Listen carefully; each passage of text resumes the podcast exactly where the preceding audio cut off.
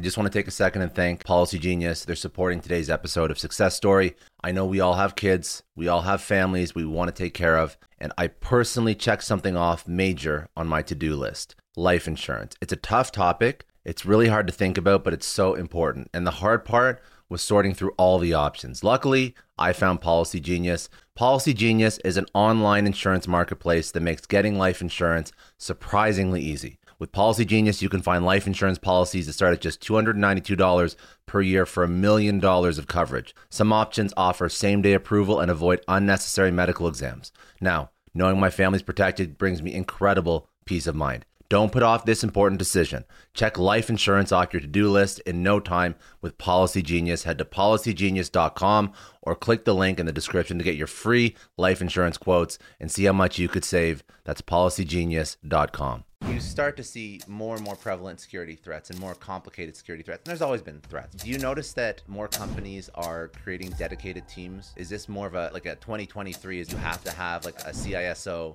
in your organization? In 2013, there was a couple major retailer breaches. It became clear that a security incident was not just going to affect the chief security officer, uh, it was also going to affect other C level executives. Fast forward to 2016, you had the election interference and the hack of the DNC. Fast forward to 2020, everybody went to work from home. You know the joke of like which c word drove the technology innovation at your company? Was it the cto the ceo or the covid-19 because everybody overnight went work from home. That's wild.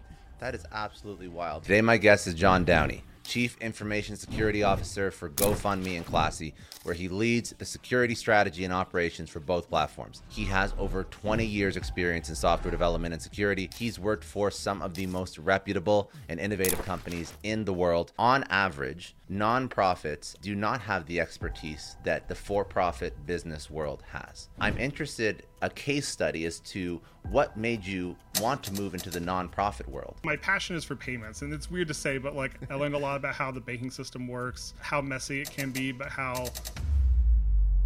What are your thoughts on how do nonprofits build back trust and, and compete? in a 2023 environment. I had a leader at a company I worked at many years ago uh, who kind of talked about like, you know, you can. Welcome to Success Story. I'm your host, Scott Clary. The Success Story podcast is part of the HubSpot Podcast Network. They've supported the show for almost two years now, so I want to just give a shout out to them. HubSpot is an incredible tool for business leaders. If you've never tried it before, you obviously have to check it out. Uh, you've heard a lot about it on this show, but outside of just HubSpot being amazing, they're incorporating AI tools that as a business leader you have to pay attention to because right now we're living through the industrial age of AI.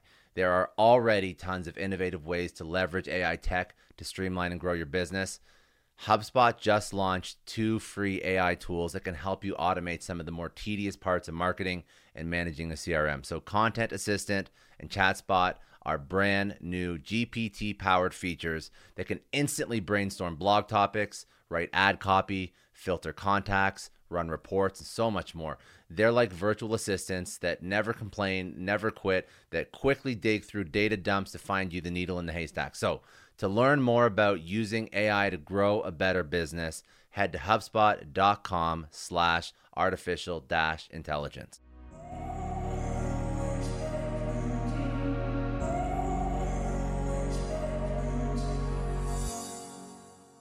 Yeah so i you know i'm very fortunate that i can kind of remember very clearly what that moment was for me. So uh, the moment that kind of set me down this path was you know my like 12th or 13th birthday. I went over to my grandfather's house to you know kind of say hi to him and he gave me a $20 bill. He's like happy birthday here's a $20 bill. And on the drive home we uh, we stopped because we saw a garage sale. And i grew up in the midwest so very common to see garage sales all over the place so we stopped, saw a garage sale, figured we'd browse around. And uh, up until that point, we had a family computer that had internet access through AOL, got the free CDs in the mail. Uh, but we, my parents were adamant because it was the 90s that I couldn't have a computer in my room that had internet. And so I really wanted the computer in my room. They said no.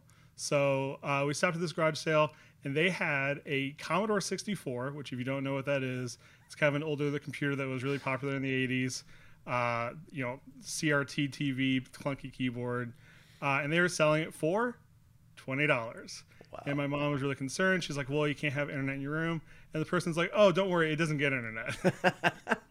Um, and so they're like, okay, so I brought it home and like that, you know, started playing with that. You know, at first it was video games, but the thing that really kind of set me down this path was they gave me all the manuals and all of the books that they had about it, and I had all the all the software. And one of them was how to program computer games in BASIC, and it was just printouts of source code for for games that you could type into the Commodore and get it to go. And actually, I've since lost the book, but I went and found one on eBay uh, years later because I wanted to keep that as a memento. Uh, but that's kind of what set me down this path. Like I was really interested in software and computers, and like this moment kind of solidified that I wanted to do something with computers. And and as you go down this career path, um, what what makes you want to be responsible for the mission critical systems that are, that are literally like the, the, the gate of all the bad actors in the world trying to sabotage a company. That is the most stressful thing I think anybody could ever want to do and and I mean like there's a lot of different developer jobs and engineer jobs that can make a ton of money and you can build and create a ton of great products that I mean in a larger company you don't have to be responsible for this level of uh, of, of, of item in the company but you went down this path because if I look at actually your background you've been mm-hmm. in information security f- for several of the past this is not like something that yeah. you've just uh, yeah, you know yeah, at a later stage up, uh, right yeah, so I can, you know, for me, I was always really interested in security, and actually, it was kind of a weird. I did kind of a weird flip thing, right? So I was real. I started developing software really early on, late teens, like writing yeah. PHP and like sharing it out, you know, on forums. It was early 2000s, late 90s, uh, and someone actually found a security issue in one of the things, and they reported it to me, and I thought that was so interesting that I really got into security for a while, and then it I kind of flipped it around that I found like the most interesting security aspects to me were about software and the like bugs in software. And so I really went hard into that. Uh, studied computer science, and then I, I started off as a software engineer because it was the job I could get. But I was always really passionate about security, and it wasn't until I ended up uh, I ended up joining a startup called Braintree uh, Braintree, which was a payments company. Uh, I was the 12th engineer, 40th person of the company, very small. I wrote software, I wrote banking software uh, for you know and we were powering uh, you know companies like Uber and Airbnb and mm-hmm. GitHub. Mm-hmm. So you know, not small companies, very fast growing companies, and it was it was fascinating. Got to learn a lot about banking and finance and payments. Uh, but then I, you know, I was kind of looking around, going, you know, I still have this passion for security, and uh, you know, I was, you know, as we got bigger and bigger, I was like, we really kind of need a dedicated security function, and I, you know, I proposed it to the CTO, and like any good leader, he was like, "Okay, that's not your problem. Go build out our security function." I'm like, "Okay, I go figure this out." And so I, you know, we did it. We started to hire, build that, build out the team. Then uh, PayPal came and acquired the company in 2013. And then uh, towards the end of my time at PayPal, I actually ended up leading security for all their acquisitions. So for Venmo and Paydiant and uh, Xoom with an X, yeah. Uh, as well as Braintree. Uh, so it was it was a great experience. But like I ended up going there because, you know, I you know someone found a bug in my software. Like I I made a mistake that would you know are the kind of things I'm trying to help our engineers here find in yeah. their software. And it set me down this path of like this is fascinating to me. But you're right, it's a lot of stress. Uh, it takes a kind of a, a type of personality to like deal with it and like kind of take the waves as they come and just sort of figure out what the best path forward is. Well, you know, in, in today's landscape, I feel like and I, am not living in this world, so I'm just making assumptions based on news, which is a horrible way to make assumptions. But you you start to see more and more prevalent security threats and more complicated security threats. And there's always been threats, right? But do you notice that uh, more companies are creating dedicated teams? Is this more of a like a 2023? Is this like a you have to have like a, a CISO in your organization as soon as you can get one because there's just so many bad actors and they're so sophisticated? Is this like the norm now? I think it's been kind of developing as the norm for a number of years, and so I kind of like in my career, uh, I kind of see a few couple milestones. So in 2013, there was a couple major retailer breaches. Mm-hmm. So you saw like Target and a few others, and that was kind of the point at which it became clear that a security incident was not just going to affect the chief security officer; uh, it was also going to affect other C-level executives um, at the company. So that that was an interesting kind of development, and then you know, fast forward a couple of years, you had 2016, you had the election interference and the hack of the DNC. Mm-hmm. That kind of you know was another big aspect. Fast forward to 2020, everybody went to work from home. There's the you know the joke of like which c word uh, major, you know, drove the technology innovation at your company? Was it the CTO, the CEO, or the COVID nineteen? Uh, because everybody overnight went work from home, and that brings you know radically changed the security landscape. And then you know, kind of you know, fast forward to today, you know, these inflection points keep hitting, and then we have a big one, at least for public companies, with the SEC rules uh, that you know are in, currently a proposal, most likely going to pass. That are going to require that they, you start to report on the cybersecurity expertise of your board, that the board has to acknowledge that they have cybersecurity oversight responsibility, mm-hmm. kind of setting out rules and requirements for reporting of cybersecurity incidents. And then just even uh, a couple days ago, the Biden administration putting out the national cybersecurity strategy um, from the from CISA, the Critical Infrastructure Security Administration, as part of DHS. They set out kind of like here's how you know technology is critical. Mm. Uh, security issues in technology are you know kind of affect the entire American people, and here's what we're going to do to make sure that companies are taking responsibility for this because there's really an underlying current of you know, kind of so what? Like we have a security issue, the stock price rebounds, you know, maybe someone loses their job, but it's like not that big of a deal. I know a lot of entrepreneurs listen to this show, and NetSuite has been a huge supporter for entrepreneurs, for business owners, because there's one thing that we all know Business is about making money and it's about your bottom line. And the less you spend on the nuts and bolts of running your business, the more profits you keep. But these days, everything is costing more supplies, people, shipping. It squeezes your margins. And I've been there, juggling multiple systems for finance, inventory, you name it each with its own costs and its own set of headaches. That's why I made the switch to NetSuite by Oracle. It's changed our company. Think about it. NetSuite is one of the top financial systems out there. It puts your whole business on one platform accounting, finance, the works one data source for everyone. There's no more mismatched info. And because it's in the cloud, it slashes your IT costs. No more servers, no more updates. Just access NetSuite from anywhere. With one integrated suite, your overhead drops big time. And here's the real win efficiency. Everything's connected in NetSuite. Costs are ridiculous lately. Find a proven way to reduce your expenses and get better performance out of your team. It's a no brainer, and that's what NetSuite offers. Over 37,000 companies have figured this out already. You have to join them. Right now, through to April 15th, NetSuite's got an incredible, flexible financing plan. Check it out and see the savings yourself at netsuite.com slash Scott Clary. That's netsuite.com slash Scott Clary. I don't know about you, but the idea of being harassed, scammed, or even worse, all because somebody found my personal information online, that's terrifying. Our political opinions, our addresses, even stuff about our families, it's out there for anyone to grab. And did you know that data brokers are allowed to sell information on over 98% of Americans? It's scary stuff. That's why I've partnered with Delete Me. I personally use Delete Me. They're a big friend of the podcast because I put myself out there online. So safety is a huge concern. It's really scary how easy it is to find someone's details and information, but Delete Me creates a layer of protection that we all need. You tell Delete Me what you want gone, and they make it disappear from those sketchy data broker sites. And Delete Me doesn't stop. They constantly monitor the web to keep your information off those lists. It's like having a privacy watchdog that never sleeps. You need to take control of your data and keep your private life private by signing up for Delete Me. They're giving a special discount for all Success Story podcast listeners. Get 20% off your Delete Me plan when you go to joindeleteme.com slash success and use promo code success at checkout. The only way to get 20% off is to go to joindeleteme.com slash success and enter code success at checkout. J-O-I-N-D-E-L-E-T-E-M-E dot com slash success. Hey everyone, I just want to take a second and thank the sponsor of today's episode, Heaven Hill Bottled and Bond Bourbon. Now, I don't have a lot of liquor sponsors on this show. Heaven Hill Bottled and Bond is actually one of my favorites. I've drank it for a few years now, and this is why we actually decided to work together. Heaven Hill Distillery, family owned since 1935, is a great entrepreneur story too. So there's five brothers. They filled their first whiskey barrels back in 1935, and their legacy still lives on today. Heaven Hill Bottled and Bond is aged over seven years. That's three more than required by the Bottled and Bond Act of 1897. This means the best quality, the best purity, and the best consistency. This is not just average bourbon. It's the winner of the double gold medals at multiple 2023 World Spirits competitions, and they've won the very prestigious Triple Still Award. It's a very big deal in the liquor and bourbon world. Heaven Hill Bottled and Bond boasts an exceptionally smooth oak flavor, while its aroma offers a sweet blend of caramel and smooth vanilla. If you love bourbon, you need to try Heaven Hill Bottled and Bond.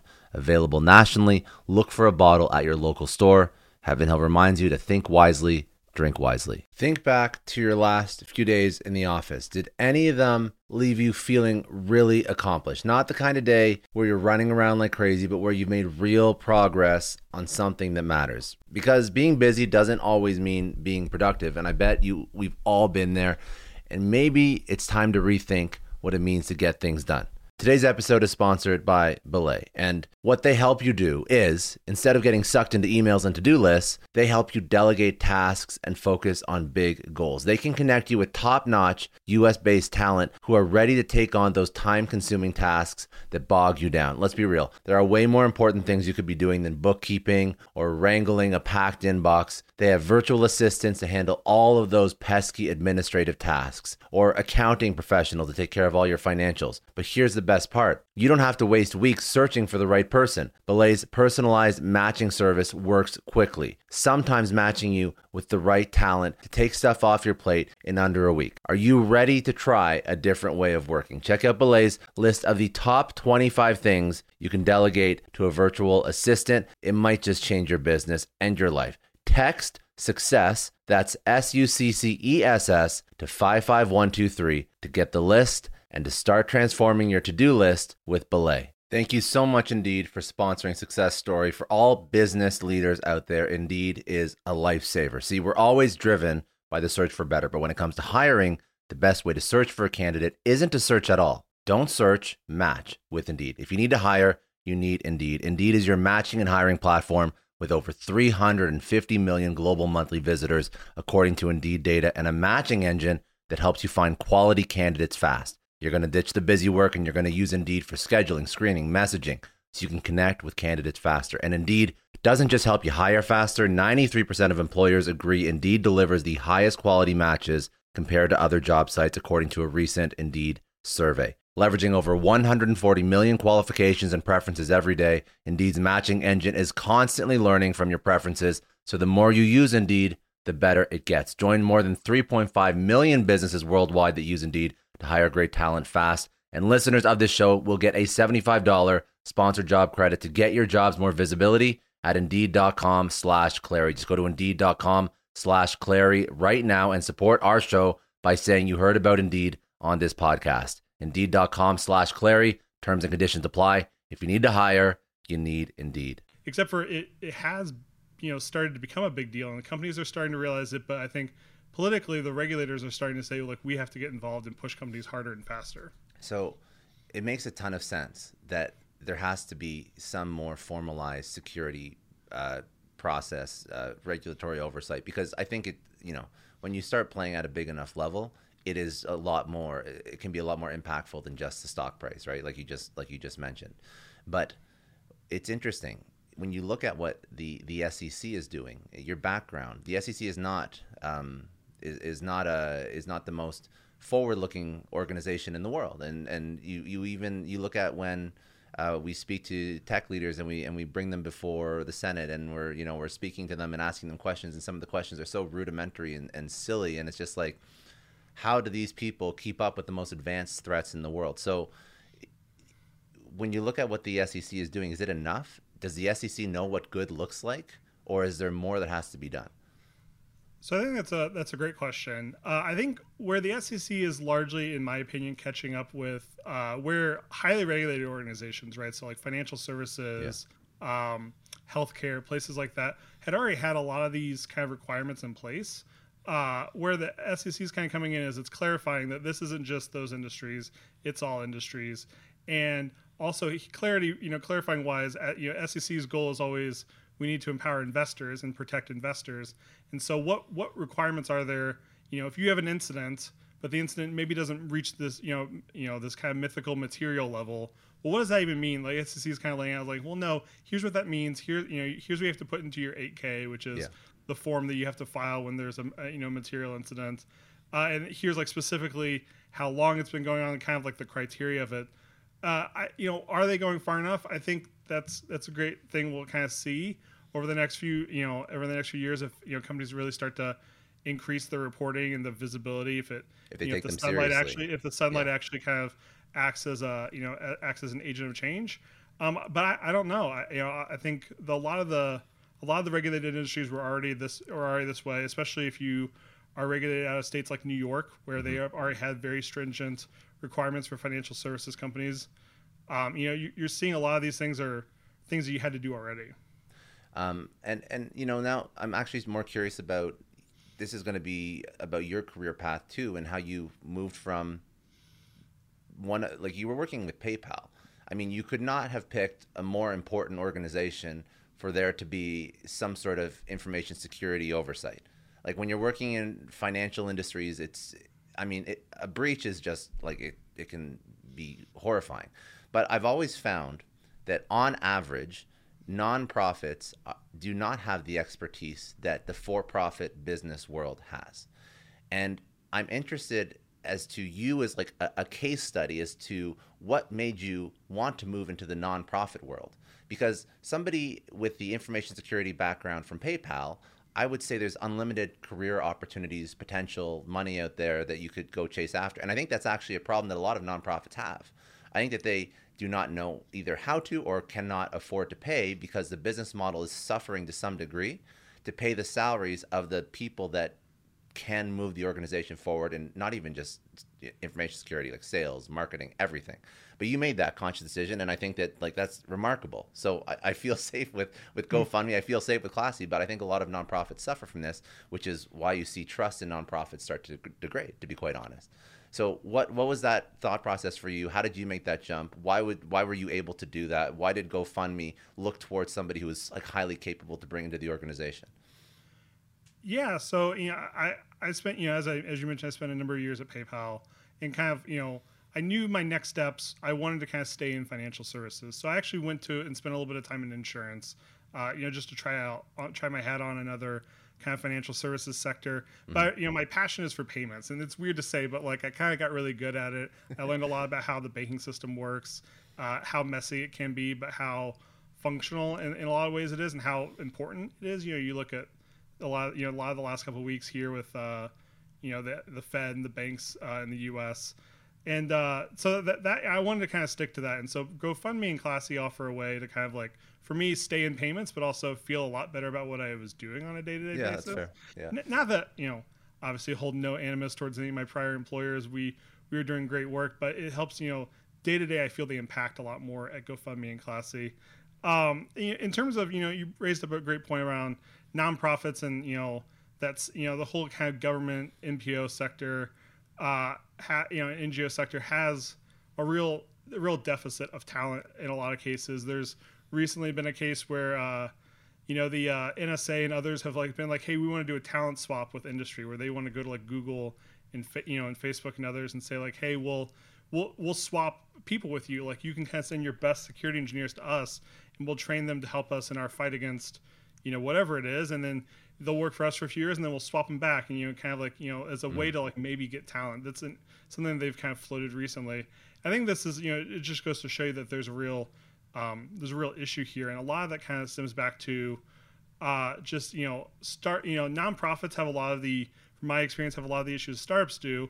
You know they're small, they usually have very limited resources, scrappy team. Mm-hmm. Everybody's mm-hmm. the thing I love about being a startup is everybody did everything right. Like my yep. job description when I joined Braintree said that I may be asked to take the trash out. Yeah. I thought that was awesome because I, I, was it was something I was really passionate about. I think the people who work at small nonprofits, small to medium sized nonprofits, have the same passion, uh, but you know maybe a little bit different mission alignment, right? They're mm-hmm. very philanthropic, like kind of looking to the do you know do the most good. And the key thing I see is sort of the funding, right? So in a startup, you know, another dollar going towards AWS or, some, or GitHub or some developer tool, you know, it kind of makes sense. It's you know an investment that you're kind of making towards the future.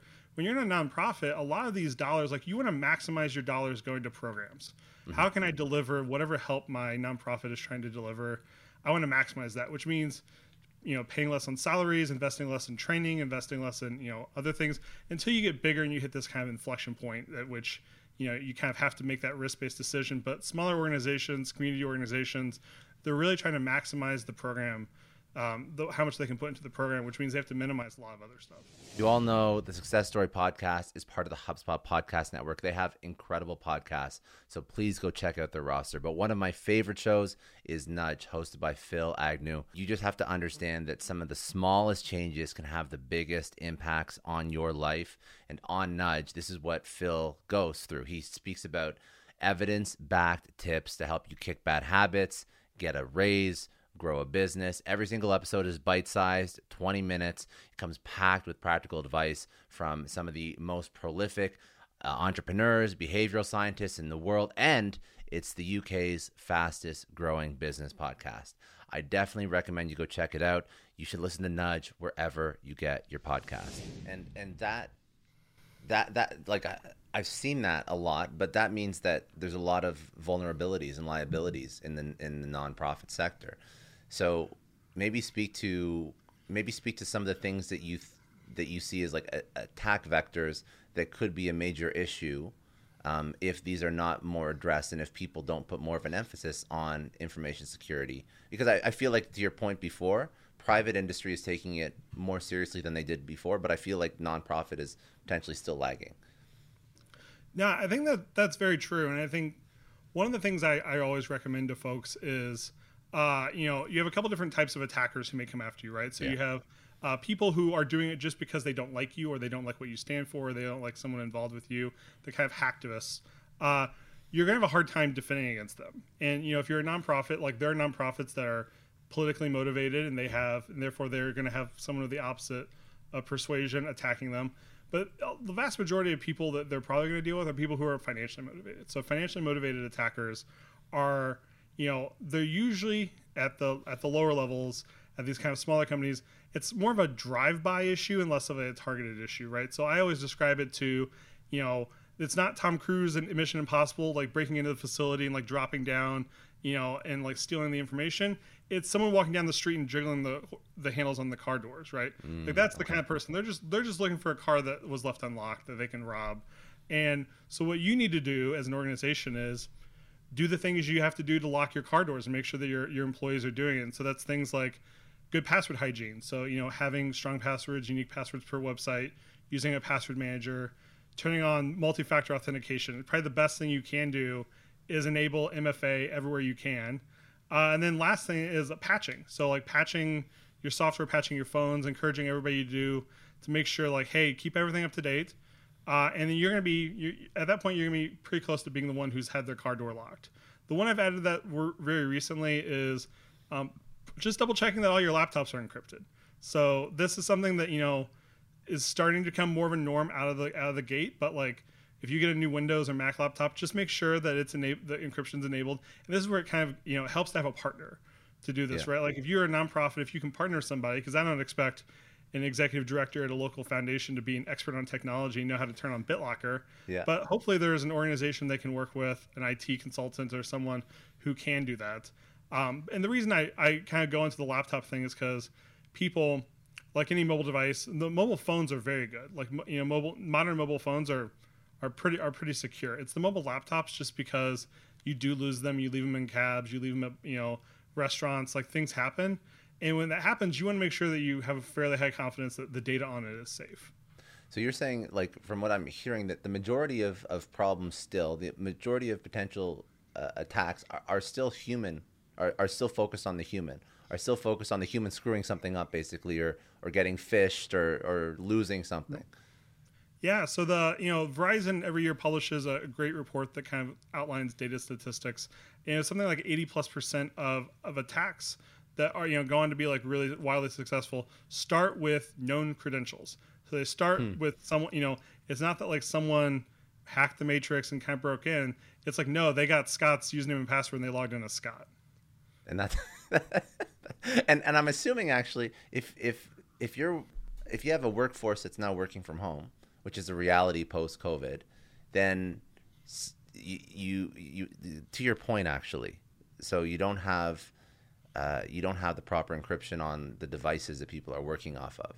Because they're taking something home or they're commingling the files from their work with the files on their personal computer at home and every all the all the security requirements that in office you could sort of control now it's like the wild west. It's like craziness because everybody goes home and they can use whatever device they want and they're using their personal device using their work device using personal phone work phone. Is that what you're dealing with right now I, I mean i think so and i think a lot of folks have been dealing with it since 2020 you know march of 2020 yeah. i remember uh, talking to competitors at the time uh, when i where i was where they were sending people home with desktops because it was all they had they didn't have laptops for these people wild you couldn't buy a laptop. I don't know if you if you were in the mode of trying to buy a laptop in August of, or sorry in April. It May was like a just sell out panic, yeah. You couldn't like uh, and like because all the students were going to remote learning, all the employees were going remote. If they didn't already have these, the supply chains were immediately jammed, and so because of this, things were skipped. You know, efficiency was needed to get people up and running, and so I think a lot of companies and places are dealing with the fact that like they kind of you know there's still this COVID fog of like you have this technology out there. Now fortunately unfortunately you know it's a couple years old so maybe it's in, you know entering the place where it's going to be replaced. But you have a lot of technology out there that was kind of like rushed into production if you will mm-hmm. uh, in these kind of early days of covid that maybe you know didn't get you know the firewalls didn't get configured or the laptops didn't get encrypted if you're not a sophisticated organization that you know has the remote management capabilities like a small nonprofit you, you you may have this risk out there and so you know kind of going back to what i mentioned a little bit earlier is partnering with someone who can kind of help you out with this. Like I don't expect people to have this, you know, these people on staff and at that level. You, you outsource it, you know, just like a kind of how a startup would for, uh, you know, for for things that aren't maybe core to the, what they're trying to build. You kind of have to outsource it to someone who's an expert. But also like so you're saying that like a lot of this comes yeah so you're outsourcing some of the actual very uh, uh, technical items but there's a i'm sure there's a lot of education that can be built into an organization that probably also isn't there that could mitigate tons of these problems. So i mean let's talk about the human component and and these breaches because the human that's that's the fallacy that's the weak point right? That's the achilles heel. So outside of pure technical what are the for a for a for any I was going to say small business owner, but for any business owner that doesn't have this knowledge in house, what are the, like the best practices that you would teach over to your team or your employees so that they don't fall victim to this stuff? Because I'm even spouting off stuff like don't get phished. Okay, maybe people don't even know what that means. You know, I, yeah. I, I get the dude. I get these like scam emails all the time, and they're getting actually quite complex, and I can see it because I'm a technical person and I'm not I'm not oblivious to this. But I get emails from uh, my own team where they've like changed the name of the of the email, but this if you actually go into or they change the name of the sender, but the email like mm-hmm. this weird obscure email, and it's like, hey Scott, like you know, oh it's Patrick, and it's like change my banking information on my payroll, right. and yeah, I, I, need my ACH update. yeah, exactly. So and it's like you also pay me in iTunes gift cards. right, exactly. and it's like, oh don't don't uh, don't don't call me. I'm in a meeting. Just do this urgently, like stuff yeah. like that. So I mean, not yeah. everyone's going to fall for that, but no, yeah, no. So you, you say that, you know, the, the recent, so uh, a few days ago, the FBI released their uh, 2022 uh, cybercrime statistics. And so they categorize, categorize that under kind of this thing called BEC or business email compromise. Mm-hmm. Uh, and it, for years and years and years was the number one thing on their cybercrime, always, and you know, a couple billion uh, lost uh, reported to them. Wow. This year it actually dropped to number two. the number one is now investment scams, so the crypto scams. Uh, but it's still number two. It's still a huge deal, and it takes the form that you, you, you mentioned, which is, all, all, you know, often somebody will reach out. Usually they'll impersonate an executive or CEO, CFO, president, someone. They'll send. We've been we've actually been seeing a lot more text messages than mm. emails recently, where they'll text or email and say like, "Hey, I'm the CEO. Uh, I have something really important. You can't reach me, but I need you to do something." And it always involves like wiring money or changing an ACH information or buying gift cards or something for some reason. Uh, anything that you can do to extract value out of the person or the organization. Uh, and you know they're playing to a couple things, right? They're playing to urgency. They're playing towards people's sense of wanting to help out, especially like the CEO. Mm-hmm. You, know, you, know, hey, like I, you know, I'm special. They reached out to me because they thought I could handle it. I don't want to let them down. Um, and you know, and people unfortunately do fall for it, and that's uh, you know, to the tune of a couple billion a year that we know of so far, at least from the FBI in in the U.S. And like that, I think a lot of that kind of goes back to creating a foundation of trust inside the organization to you know know you know basically you have to make people aware that these are big things so you know awareness and security awareness and training is, is a big for organizations of all size you know make sure that people have the feel feel comfortable to kind of stop and say like hey this is weird like maybe i should like validate this and so mm-hmm. yeah, how, how would I go about validating that the email that the email I just got from the CEO isn't correct? Like, is the CEO even approachable at my company? Uh, so you know, I'm very fortunate at the place where I work at GoFundMe. Uh, our CEO has actually like you know come out in town halls and said like I will never text you, I will never email you and ask you to do this. We will always use proper channels, and, and that's that's helpful. But for organizations that are a little bit smaller, they haven't seen this before. You know, I I I'm involved in an organization where they they had this and the person actually kind of went along with it for a little bit. Um, this is at a, at an organization I've consulted with in the past. What do you mean they went and along with it? They they they were like down the street about to buy uh, gift cards oh, from Walgreens shit. when they stopped and said, "Wait a minute, this makes no sense. Why should I be doing this?" yeah. And they felt super embarrassed, as you would, and they like didn't want to report it, didn't want to talk about it because it's very natural. You know, you you you, you can be embarrassed. You can and you know you can find yourself like feeling like a fool and that's why it's important to always create this like you have to lead with empathy you have to say like look this ha- could have happened to anybody i would feel embarrassed too here's what we can do to like make sure that we you know we're resilient to this in the future mm-hmm. uh, and just sort of you know focus on improving the situation there's there's an aspect in security we call the human firewall which is you know knowing that we could have the best security in the world but we you know if we don't have humans out there kind of helping us out as well like we're going to miss things and the example I always go back to with this is the SolarWinds breach from a few years ago. So the SolarWinds um, got compromised. You know, the U.S. has blamed the Russian government for doing this, um, and they they were in, in organizations like Microsoft and the State Department and a company called FireEye. FireEye is a very famous security company. Uh, it was actually an employee at FireEye got a multi-factor uh, authentication reset email, reached out to their security team, said, "I didn't do this. This is weird." Launched an investigation, found that they, they had this breach that had stemmed from SolarWinds, and that's how the whole thing was uncovered. If they, really? if this human hadn't kind of been aware, it had felt comfortable going to their security team with this, that that whole SolarWinds incident may have lasted for another another few months, if not years. That's wild. That is absolutely wild. That like such a, such a, um, somebody who needs to feel psychologically safe to speak up, and that's really what stopped this from going on. Actually, I, I, was just thinking, you know, as you're telling me that story, I actually do have a friend who ran a very large business, and I think, I think it was just under five hundred thousand, and it was a payment. It was a payment for a service, and basically there was an email sent to change the the wire information or the ACH information, and it was gone. But that employee in particular felt embarrassed, but like spoke up immediately, and I, the the the founder and CEO of that company was like a very good friend and he's a good person so like obviously not not an ass about it but yeah, yeah I could see that and, and I could actually see this is this is almost like a, a, a, leadership lesson can do more for reinforcing the security of your organization than than anything really. Because if you create a psychologically safe environment and somebody's going to be willing to speak up and like raise their hand when they screw something up that's great. That's a very healthy organization. If somebody screws something up and you reprimand them and you fire them that is actually potentially going to do more harm to your organization in the long term because everybody who saw that action is going to be like scared out of their mind to ever say anything if they ever do anything wrong and that's yep. going to cause more repercussions yeah it's very similar to uh, in the devops world um, coming out of etsy there's this thing called blameless postmortems i don't know if you're familiar with it but the idea no, is you know so if you, you have an incident the site goes down there's an outage somebody you, you know somebody maybe misconfigured something and there's this idea that when you kind of get together to talk about what happened and find the improvements going forward, that you do it in a blameless fashion. So mm-hmm. you don't say, John pushed this update and John caused the site to go down.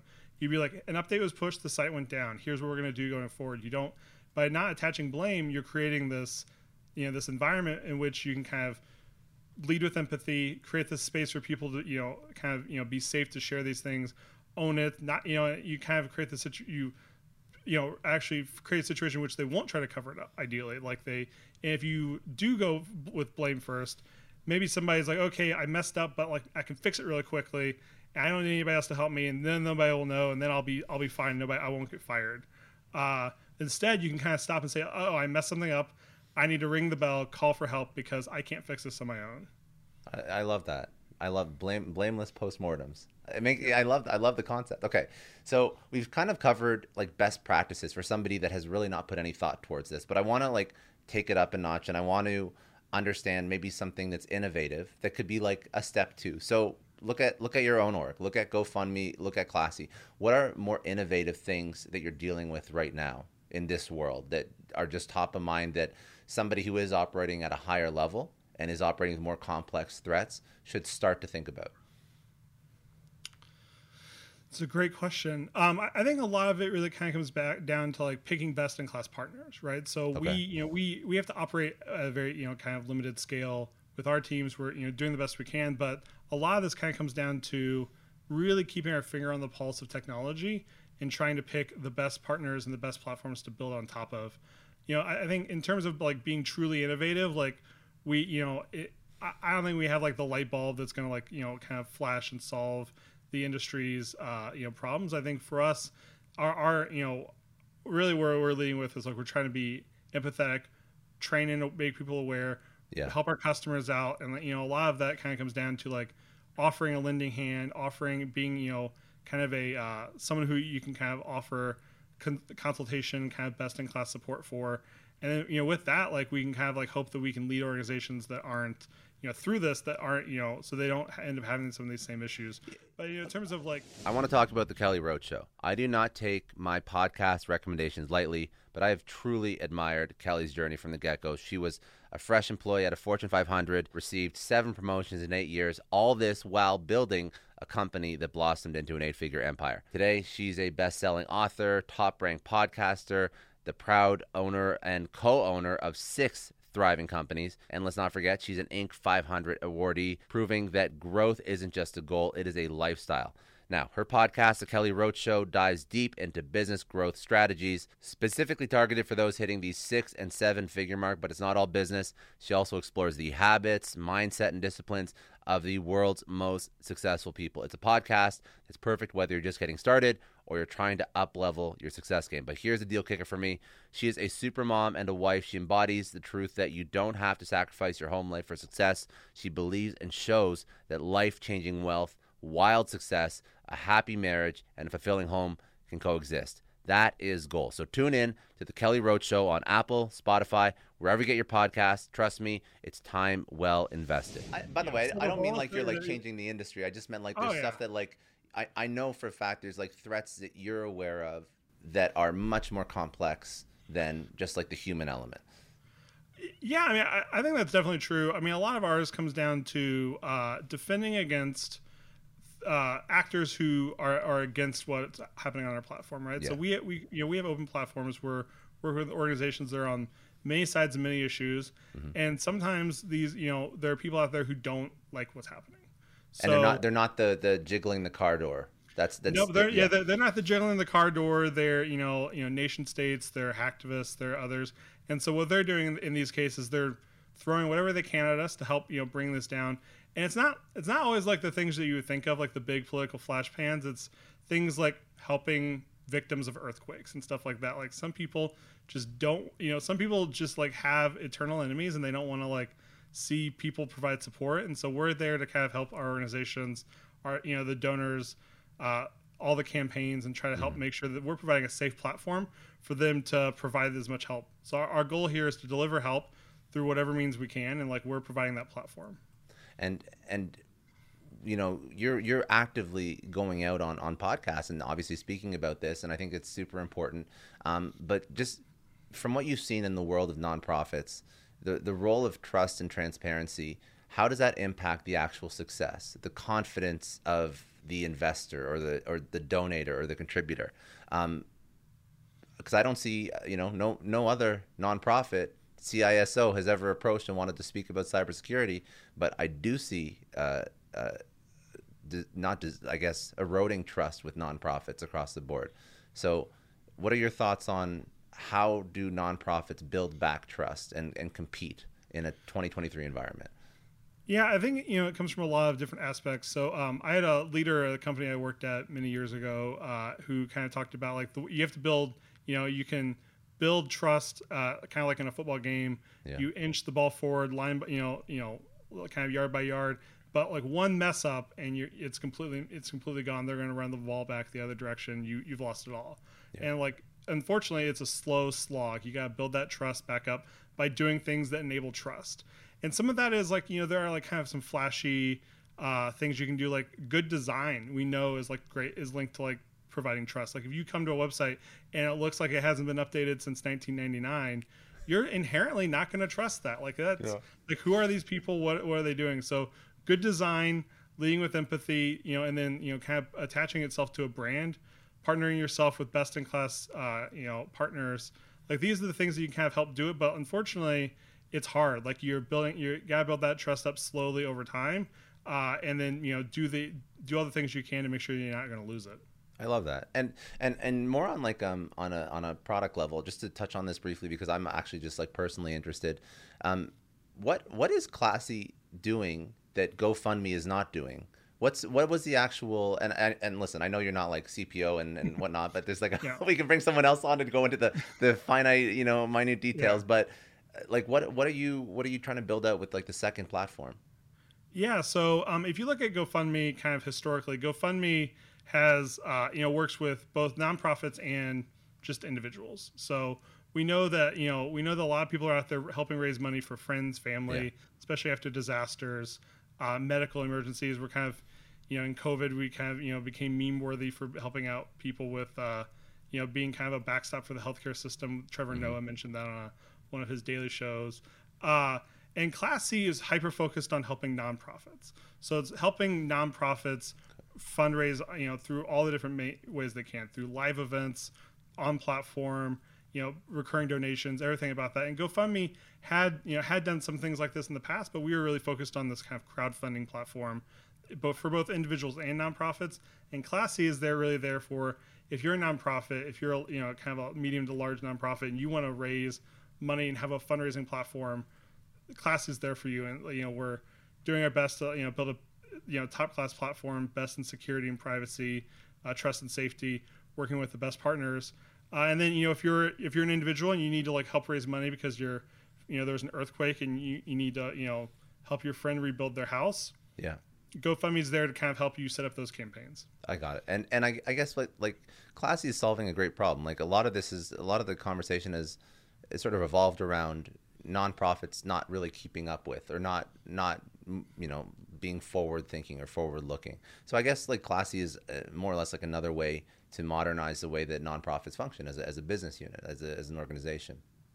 And and yeah, yeah, I think that's a great way to think about it. You know, if you're a forward thinking nonprofit, yeah. and you want to you know continue to partner with great platforms, Classy is here to be that platform. And you know, we have we have a lot of different uh, other companies we partner with, like Salesforce, to kind of help you know provide the the donor management aspect of it.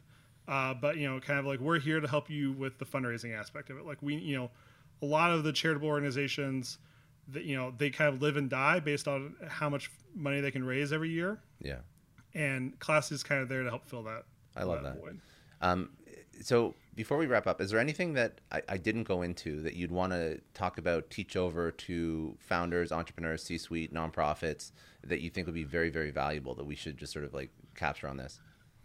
Yeah, I think you know something. I, I when I go and I talk to, uh, I've you know kind of been fortunate to consult with quite a few smaller companies, and I, mm-hmm. you know it's always interesting because like everybody's you know everybody expects me to say like okay like start with security early, which is true. Like you should think about security early, but there's actually it's a balance, right? Like you want to make sure that you find product. You know, if you're in the for-profit space, you want to make sure you're finding product market fit, and security can actually slow that down in some ways. So you got to okay. have it's kind of like this thing where it's like it's the salt you got to sprinkle on just enough for the dish to taste good, but if you dump too much security on too early, it's going to ruin the dish. And so you got to bring it with moderation. You got to do things like building in the culture, empathy, strong password, you know, using password managers. Mm-hmm. And all these things are easier to do when you have five employees than when you have 500 employees. And so, you know, starting off really early and kind of helping build that up from the start is is my advice to people. So you have like a almost like a day day zero security best practices that will already mitigate a ton of problem in the future that is really frictionless to implement. And that's what you're saying like an entrepreneur should do like literally right away. And then yeah. as you grow and you scale and you get more complex and okay. Yeah, I mean, and I, you know, if I'm actually talk, talking specifically to startups, I would say things like, uh, the make sure you're writing down the serial numbers for your laptops. So like things that you own, like you don't think about those until you really need it. But like if you need, if it's lost, and you need to file a police report, you need the serial number. And like yeah. maybe you can go back to your you know your email from Apple when you bought it and things like that and grab it from there. But like it's easier if you just have a Google sheet that has the serial number. And you can say John was assigned the serial number unfortunately, he left it in a cab, and we don't know where it is. You know, we had to file a police report so we can like you know potentially get it back in the future. I love that.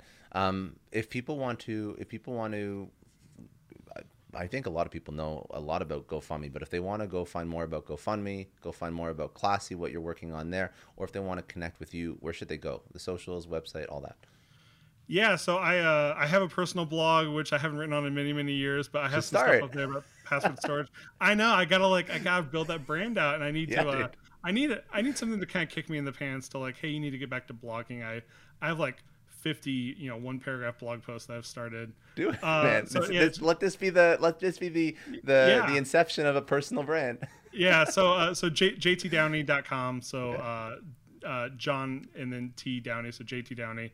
Uh, and then from there, you can find my Mastodon link and okay. my LinkedIn and stuff like that. I've since gotten off the Bluebird uh, and moved on to. Uh, there's actually a, a Mastodon uh, or a Fediverse thing called InfoSec Exchange. Where there's okay. a lot of great security content out on there.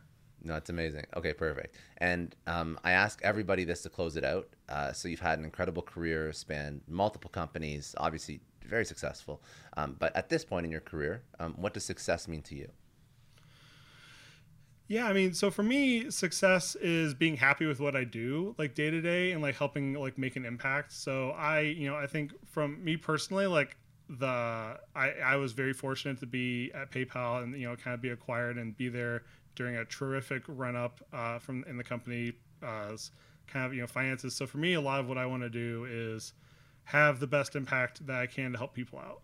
So you know, and like for me, when I joined GoFundMe, like I used to joke with people, like it wasn't a day that would go by that I wouldn't leave uh, just crying about something because it's there's so much emotion wrapped up in the site. There's so many great stories, so many things that go on in the world, and GoFundMe is a place where you can find that, and you can kind of find people to connect with who who are in need, and they, you know you can help them out, and like that's it's a great part of the website.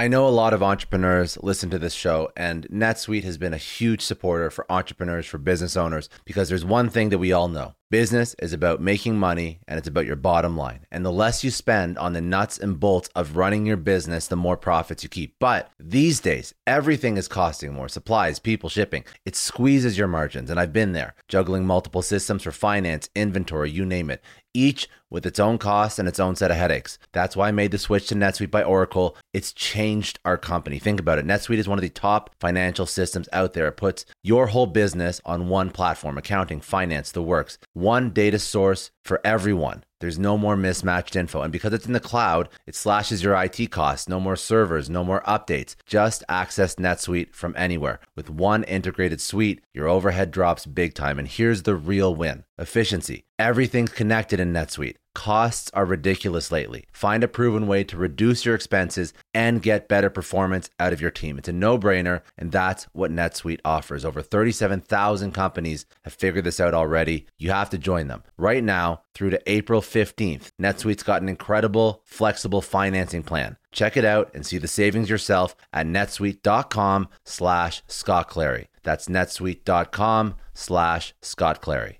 I don't know about you, but the idea of being harassed, scammed, or even worse, all because somebody found my personal information online, that's terrifying. Our political opinions, our addresses, even stuff about our families, it's out there for anyone to grab. And did you know that data brokers are allowed to sell information on over 98% of Americans? It's scary stuff. That's why I've partnered with Delete Me. I personally use Delete Me. They're a big friend of the podcast because I put myself out there online. So safety is a huge concern. It's really scary how easy it is to find someone's details and information, but Delete Me creates a layer of protection that we all need. You tell Delete Me what you want gone, and they make it disappear from those sketchy data broker sites. And Delete Me doesn't stop. They constantly monitor the web to keep your information off those lists. It's like having a privacy watchdog that never sleeps. You need to take control of your data and keep your private life private by signing up for Delete Me. They're giving a special discount for all Success Story podcast listeners. Get 20% off your Delete Me plan when you go to joindeleteme.com indeed.com slash success and use promo code success at checkout. The only way to get 20% off is to go to joindeleteme.com slash success and enter code success at checkout. J-O-I-N-D-E-L-E-T-E-M-E dot com slash success. Hey everyone, I just want to take a second and thank the sponsor of today's episode, Heaven Hill Bottled in Bond Bourbon.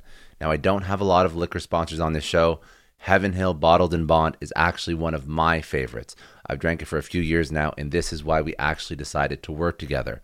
Heaven Hill Distillery, family owned since 1935, is a great entrepreneur story too. So there's five brothers. They filled their first whiskey barrels back in 1935, and their legacy still lives on today. Heaven Hill Bottled in Bond is aged over seven years. That's three more than required by the Bottled in Bond Act of 1897. This means the best quality, the best purity, and the best consistency. This is not just average bourbon. It's the winner of the double gold medals at multiple 2023 World Spirits competitions, and they've won the very prestigious Triple Still Award. It's a very big deal in the liquor and bourbon world. Heaven Hill Bottled in Bond boasts an exceptionally smooth oak flavor, while its aroma offers a sweet blend of caramel and smooth vanilla. If you love bourbon, you need to try Heaven Hill Bottled in Bond.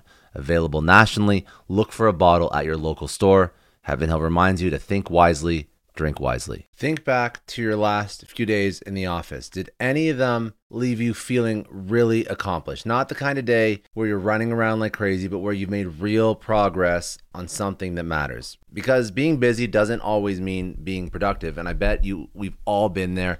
And maybe it's time to rethink what it means to get things done.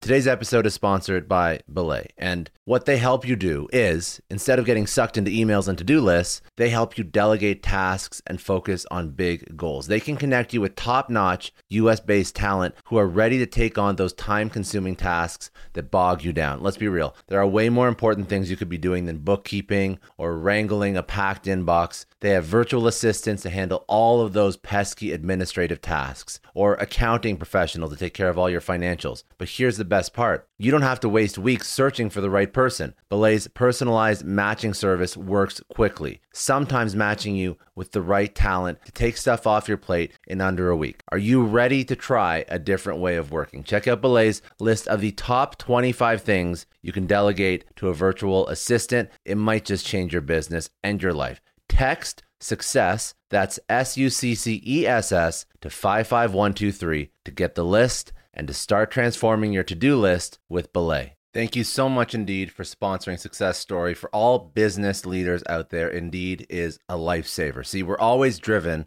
by the search for better, but when it comes to hiring, the best way to search for a candidate isn't to search at all. Don't search, match with Indeed. If you need to hire, you need Indeed. Indeed is your matching and hiring platform with over 350 million global monthly visitors, according to Indeed data, and a matching engine that helps you find quality candidates fast. You're going to ditch the busy work and you're going to use Indeed for scheduling, screening, messaging so you can connect with candidates faster. And Indeed doesn't just help you hire faster, 93% of employers agree Indeed delivers the highest quality matches compared to other job sites, according to a recent Indeed survey. Leveraging over 140 million qualifications and preferences every day, Indeed's matching engine is constantly learning from your preferences. So the more you use Indeed, the better it gets. Join more than 3.5 million businesses worldwide that use Indeed hire great talent fast. And listeners of this show will get a $75 sponsored job credit to get your jobs more visibility at indeed.com slash Clary. Just go to indeed.com slash Clary right now and support our show by saying you heard about Indeed on this podcast. Indeed.com slash Clary. Terms and conditions apply. If you need to hire, you need Indeed.